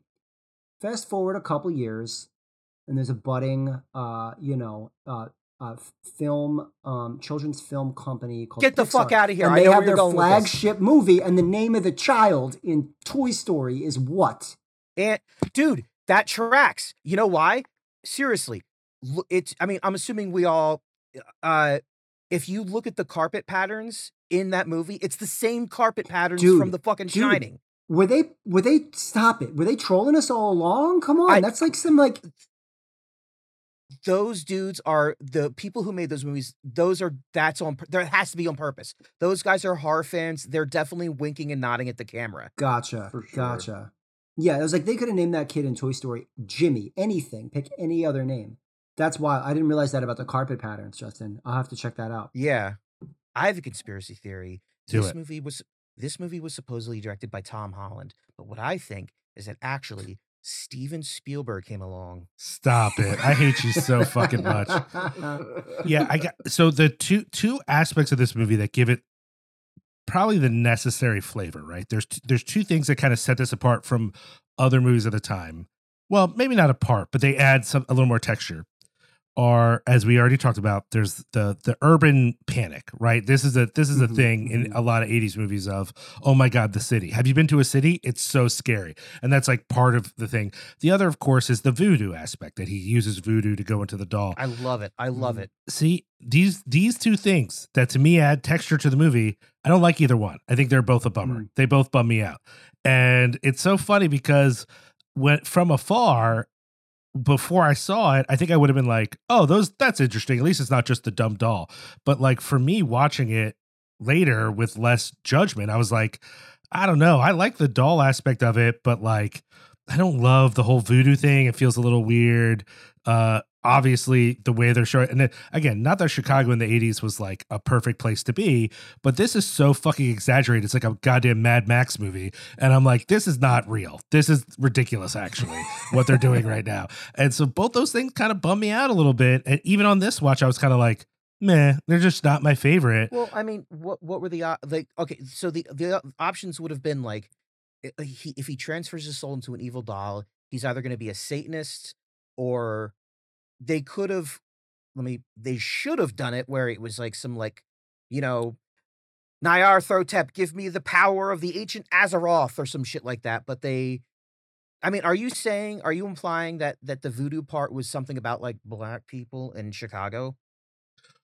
I, I'm not saying it's necessarily just because of Chicago, but I do think that uh. movies like that, movies like again a movie I love, Serpent in the Rainbow, that Yes. a lot of 80s movies were like, fuck, have you heard about voodoo?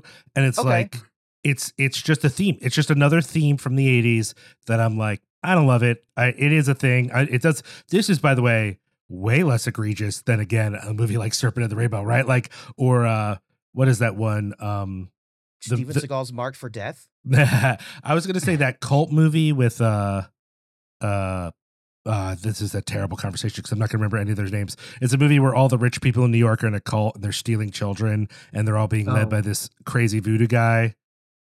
uh the the the I'll look it up. Point is, Okay. um Rosemary's Baby. no, no, no, no, no, no, no, no, no. It's it's got a really Voodoo famous. Joe? It's got a really famous guy in it whose name is escaping me, and that's why I'm so mad right now. Um, but it, it- it's just a common trope in 80s horror movies, and I'm sure it was in 60s and 70s, but it's very common in 80s movies that like bums me out because it's just like that's not what voodoo is, right? Like voodoo is just a Yeah. common spiritual thing that like even even the way we represent zombies and shit is not really what it is, right? And so like that aspect of it, it just is like I, I agree with you, Justin. I don't know that there's a more elegant way. And to be fair, the satanic panic was such a fucking nightmare that if they had made it mm. Satanism, in a sense, that's also bad, right? Because that shit kind of really ruined people's lives. But on the other hand, you're right. They got to make it something. So I guess it's I okay think- that it's voodoo. I, I I think they they wanted to do, yeah, they didn't want to do Satanism because that's too obvious. So they just took a step down and were like, well, what else is scary? Sure, sure, sure, sure, sure. What's Yeah. what's funny about the voodoo stuff? Non always- Judeo Christian belief systems were what's scary in the 80s. That's Right, so, but- exactly. like along those lines, I will just to back up your point. I didn't mean to interrupt, Greg, but to back up your point, Liam, I did in my notes have the question: Is this gross Orientalism of Chucky being like created by voodoo? Um, At least like, they made the voodoo guy a good dude, right? Like he's like, nah, man, this fucking sucks. Like that, I thought Yeah. was actually a bit redemptive. By the movie, way, the movie I was thinking of was The Believers, starting starring Martin Sheen, and it is Oh. it is very much a you know what's scary? Africa. You know, it'd be even scarier if people did Africa shit in New York. And you know what's even scarier? And this is the only part that I like about the movie is rich people. So instead of it being uh, urban people in New York doing, you know, basically voodoo, it's a bunch of rich people and they're eating children. Side note: uh, seeds of QAnon. Anyone? Okay, go ahead. Yes. they also they could have made Charles Lee Ray black. They didn't go as bad as that. That's as that's fair. been. That's fair. That's but then him transferring into Chucky would have been complicated for an '80s audience. Okay, Greg, you were gonna you were gonna say something. You were gonna say something. Well, also most most serial killers are white, so also true. true. Yeah. mm, mm. see that the I watch a lot of true crime. um, I was gonna say the thing that always gets me with the voodoo angle is how he transfers into the doll pretty easily, but then anytime he tries to get into Andy, all of a sudden the chant becomes much more involved, and, and somebody is always there to to stop him right before he's you know he's going to transfer his soul uh, into the body. Like it's almost comical. Like if you try to notice it next time, like you'll be like, in the beginning he says this chant and he's you know gets right into Chucky, but then there's a, p- you know the part later in the movie where he gets Andy back at the apartment and it seems like he's chanting for like two straight minutes. But Yeah, I mean, I- what's I don't- crazier. Go ahead. When you when you say what's the alternative, I don't know if any of you saw the remake. No. Mhm. So the remake, literally, the way that Chucky is Chucky is, you know, the Simpsons uh, Treehouse of Horror with the Krusty doll come to life. Oh, the good, the bad And- switch. And the guy says, "Somebody switch this to evil." Oh god damn it. That's literally what. that is what, what what happens in the remake is he it's like some disgruntled worker sets the doll to evil. So, like, that sounds like an absurd premise, and I've never seen this movie, so I have no business weighing. I in love on it, Aubrey, but Aubrey Plaza, so uh, I like I, the-. I like the idea in that that the villain is just like capitalism, and like you AI. overworked one rogue employee at a toy factory, and they're Sure, just like, yeah. "Fuck it." Uh, y- go ahead, Laura. I was just gonna say I'm I'm I'm I'm actually completely on board with that as well. I had Yeah. zero interest in seeing that remake until it was phrased that way, and now Yeah. I'm like, I gotta fucking watch that oh, movie. Oh, I, I, I had fu- I thought it was fun. It Yeah, was it's- ridiculous, but it was it- fun. It's not bad. I've seen worse. and Mark Hamill, I mean, he's no Brad Dourif Yeah. for that, but if you're gonna But- have somebody do, you know, If you're gonna have voice. somebody do the Joker voice, have him do Right. the Joker voice for Yeah. Chucky. yeah. I was I was literally about to ask, does he do the Joker voice? I think he can only do the Joker voice, Sure, sure, sure, but sure, he's sure, sure. popular for it, so Yeah. why not? I mean, you know, I the guy who did Batman didn't do a lot of other stuff. He just did Right. Batman, and he was perfect. You know, he's the Yeah. perfect Batman. Listen, there is no way that doll in 1988, let's say 87 even, because when it was being filmed and stuff, um, there is no way that thing only took two D batteries. I thought the same fucking thing. That's a solid six C's or like at least four Yeah. D's. Yeah, those little doll arms would have been filled with just tubes of batteries. Yeah. what's what's what's funny about fencing and and and dolls and everything is like a few months back someone when they released like the the the um the full scale like s- hyper detailed good guy dolls um some guy brought one into our shop in Nazareth and we were like uh and he's like yeah like I found it and blah blah blah and we were like holy fuck this is exactly how fucking That's how they find Chucky. that's how they found Chucky. So we were just like, "What do you want for it?" And he's like, "I don't know, fifty bucks." And we were like, "Fuck!" That's exactly Jesus Christ. It's that's actually just like maybe you were caught in like a viral marketing campaign. That was like yeah, a- but then so it's it's still there, and we're still like, "Remember we got that fucking Chucky doll?" Like, dude, I can't. I can't. how much are you selling it for? I think I I think we have like two hundred on or something like that. That's awesome. So Man, the, oh, go ahead, Greg. um, just thinking about maybe I need to own a, a actual uh, good guy doll. Um, can we talk about? I know Jude and Fidge. We talked about it in our chat, but uh, as a parent, Liam, you'll know this. How nerve wracking was the uh, breakfast in bed? when Oh my like- god! Jesus Christ. All that food sloshing around. I was just like, this is this is disturbing me almost more than the doll. well, yeah, and I I do think like it's funny to think that he got up and just was doing all this shit because I was like, yo, parenting in the '80s was a whole other thing. Like my daughter is like the same age, even a little older, right, than he is in the movie. And if she was messing with the toaster, I'd be like, hey, what the fuck are you doing right now? Like, don't Yeah. touch that. Yeah. Oh man, yeah, yeah, yeah, yeah, yeah. Wait, so just I'm I'm just to make sure I've got the detail correctly. The like total prick like um guy who is Andy's mom's boss at the department store who makes her work the extra shift when Aunt Maggie gets hammer smash faced and falls out the window. Does that guy ever get his comeuppance in the Chucky cinematic universe No. anywhere? Like he's never seen again. Oh, I man. was I was gonna ask if any of you have seen the the second one. Yes.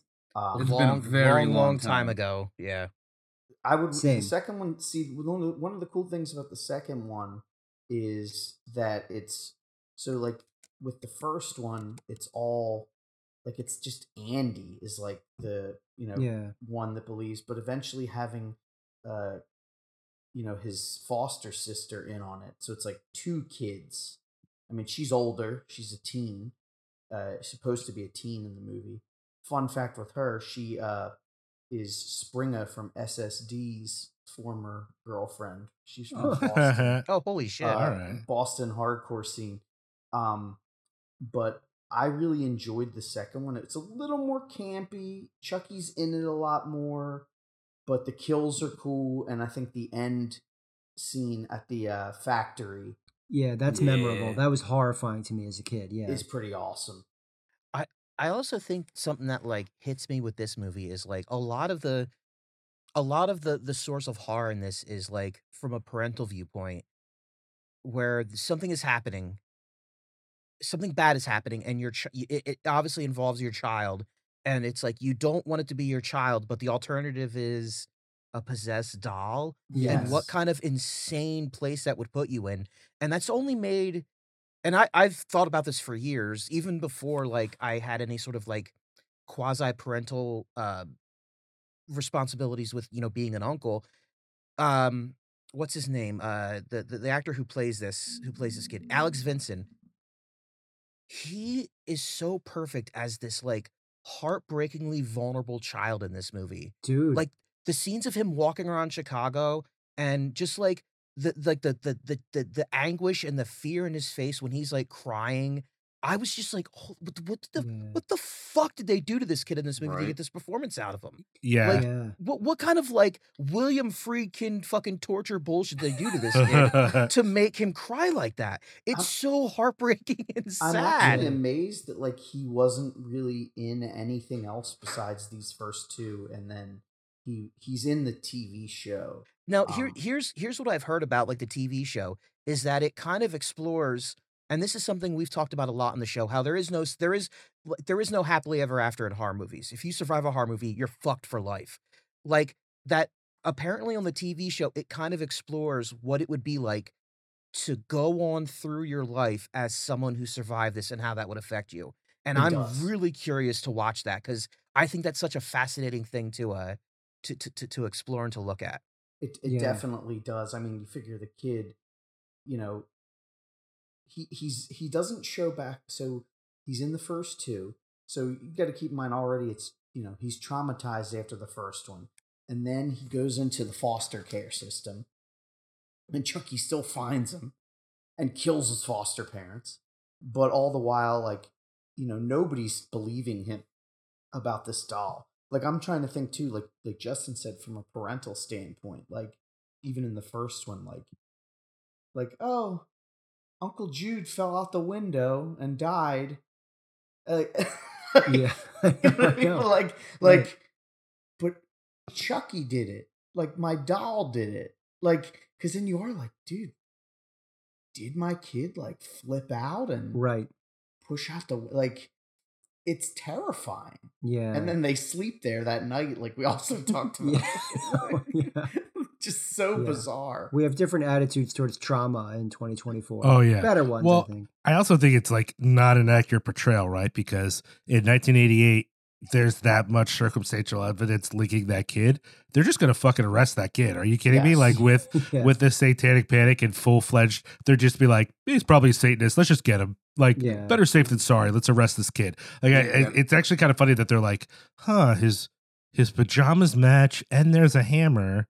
Yeah, we should just leave, I guess. Yeah, let's just leave. And you're like, all right, like, okay, sure, you know. Yeah. Yeah. No, I mean, and oh, go ahead, Greg. Oh, I was just saying, and you know, he's he's he's got he's in the foster care system in the second one. Then in the third one, it jumps ahead a little bit because it's like a different actor, and he's in military school. Mm-hmm. That his one I li- remember. His life is just awful. Yeah. I've I definitely- hated the third one. I the third one. I remember being like, I remember even as a kid, I was like, you can't fire bullets with paintball guns. Fuck off. I Like, definitely um. I've definitely seen the second one. I don't remember anything about it. The only other one I remember is whatever ridiculous one had the Jennifer Tilly doll in it. Oh, Yes. yeah. Bride of Chucky. Yeah, and that one I only remember thinking, "What?" Like like I just remember it coming out and I think I watched it, but I don't remember a lot about it.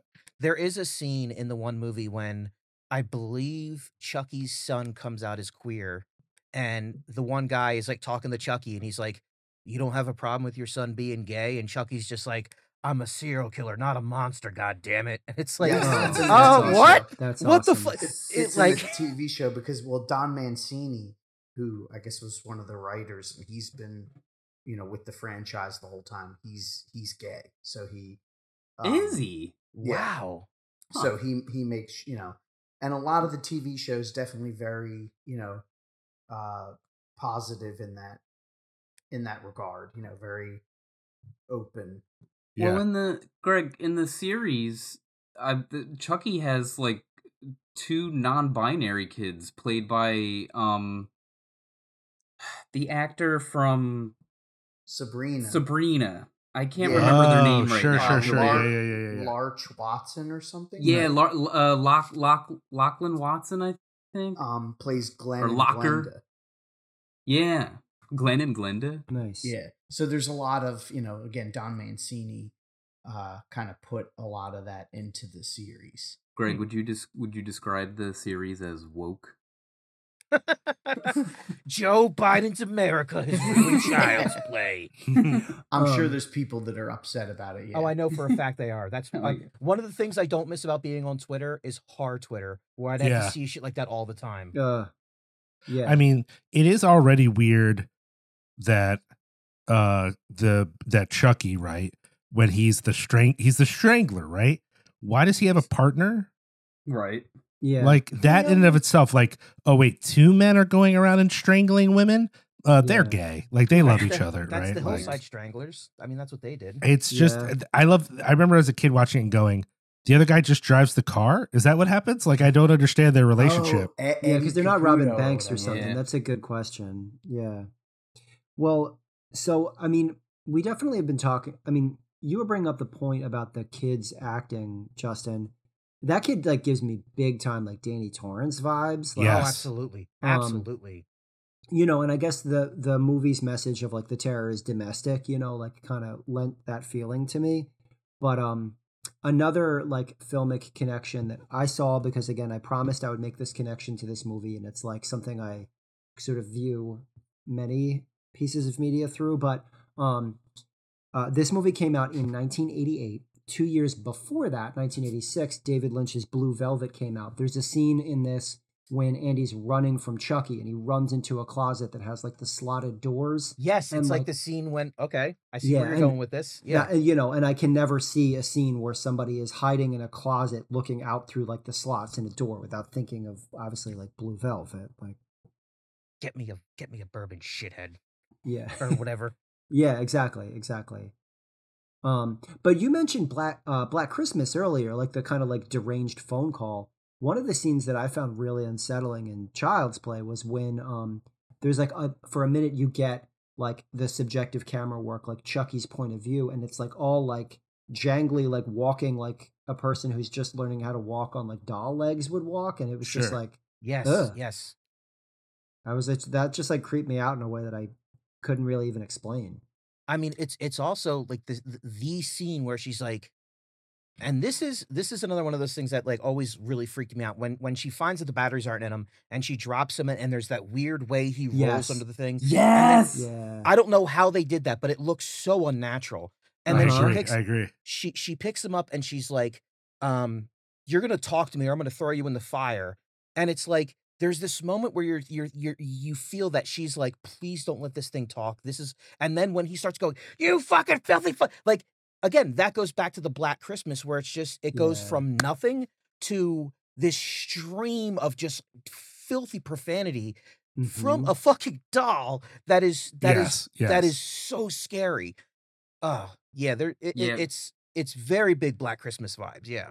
Mhm. Justin, one of my notes is um uh Chucky rolling under the couch after being dropped is terrifying. And I- there's like a there's like a full 20 seconds where she like gets down on her knees. Yep. She lifts up the little fucking flap of Yeah, the couch yeah, and you're yeah, like, yeah. fuck, when that's is what I'm saying. happen? That's that's what I'm saying is there's a lot of mo- there's a lot of that in this movie where there's the setup for actual to build terror and to build the like the the anticipation of something terrible happen instead of just having it be like oh he's gonna stab her. There's like it, it- it's like Yeah. you don't really get that with like these 80s franchise movies. But in this one, it's like they really do a lot to invest in the whole idea of like, imagine you are this person and you are bearing witness to what you think is impossible, but is actually happening in front of you. You would go fucking crazy if that Right. happened. Right. And like the two alternatives for that character, like, are my child is a murderer or this doll is a murderous Exactly. toy. Yeah. Like you're fucked either, or I'm going crazy. You know what I mean? right. Like it's like right. it's like there's no it's it's one of those like hopeless like there's no way out of the scenario, and it's it's so fucking good. Yeah. Friends, I uh, I hate to rush us, but I got to get my daughter to bed soon. So if we can wrap All up. right, Dad. I'm just Greg. saying. I hate to say it. I'm sorry. All right. Greg. So that was Child's Play. Gentlemen, thank you so much for coming on here. Um, this was so fucking awesome. I'm so glad we finally did this. Um, where can we find you guys on Instagram and social media if you want to be followed? Oh, th- yeah. Thank you so much for having us. Um, every, I would say everybody else probably has much more robust socials. Um, I have uh, an Instagram account. My handle is Jude Prefer an Astronaut. Um, I get that play. reference. yeah, a little play on a little 90s space rock band. Um, yeah, uh, give me a follow. I'd I'd love to be friends with you on there. Uh, I'm on Instagram at Ray Ray Fidge, uh, two of my beloved nicknames combined. Um, I'm not super active on there, but uh, nobody should be. So uh, come check me out. I have just my name, Greg Polard, and then of course, uh, something to do podcast, which I do, Oh. Jude here, which we're not, we're not very active, but we, we when we rear our ugly head, it's usually for something fun. Um, so that's something without the G, two T O D U, podcast at And what's that about? That's about who's who's that about? That's about uh the replacements. the replacements and who's and who's do, yeah. Oh, But- holy shit! I was I was making a joke about the replacements. but we That's have, fucking we have, dope. we have uh you know we go on some tangents and then of course uh where it went podcast at instagram uh we had a winter break but we are coming back with uh rev 70 we you know we go through the revelation records catalog for anybody list i don't know how you know i don't know what the crossover between the hardcore and the horror is There's a lot. but uh, I'm sure there's a lot. So yeah, we go through the Rev, the Revelation catalog. So at the time we're recording this, we will be gearing up to do uh, the Kill Holiday LP, Oh fuck! That's awesome. Yeah, that's Rev sick. seventy seven. That's what's up. All right. As always, thank you guys for listening. Make sure you check out our Patreon at patreon.com backslash cinepunx. Uh, if you absolutely f- feel you have to, which you don't, but you know, if you have no other choice, head to www.xlvacx.com, Lehigh Valley Apparel Creations. Um, Chris Reject has been inundating me with a horrible number of Instagram stories. So please give him something to do, then harass me because it's bullshit. Um, also head to essexcoffeeroasters.com. Um, and when you check out, check out code Cinepunx, spelled the way it sounds. And finally, Mechanical Shark Media, the homie Sharky, who uh he and I one day will conquer the state of Alaska and return it to the indigenous people. Love I it. appreciate that. Respect. Yeah. yeah. Other than that, uh we are out of here. Take care. And as always, fuck the IDF and fuck Elon Musk. Yeah, I'm Yes. into that. All right. Love you guys. Peace. Cool. Ditto. Have a good Do you scan the night sky in search of unidentified aerial phenomena? Do you lose sleep over strange projects funded by the CIA? Ever wonder which orifices ectoplasm comes out of? Come explore the unexplained and unexplainable with us on our podcast, Weird, Obscure, and Possibly Unsafe. We'll talk about tulpamancy, Haunted railroads, Sentient umbrella spirits, mind altering video games, remote viewing. SpongeBob conspiracy theories. and it only gets weirder from there. Each episode will share three stories about all the weird things they tell you not to believe. Weird, obscure, and possibly unsafe. Available anywhere you get your podcasts. Hey!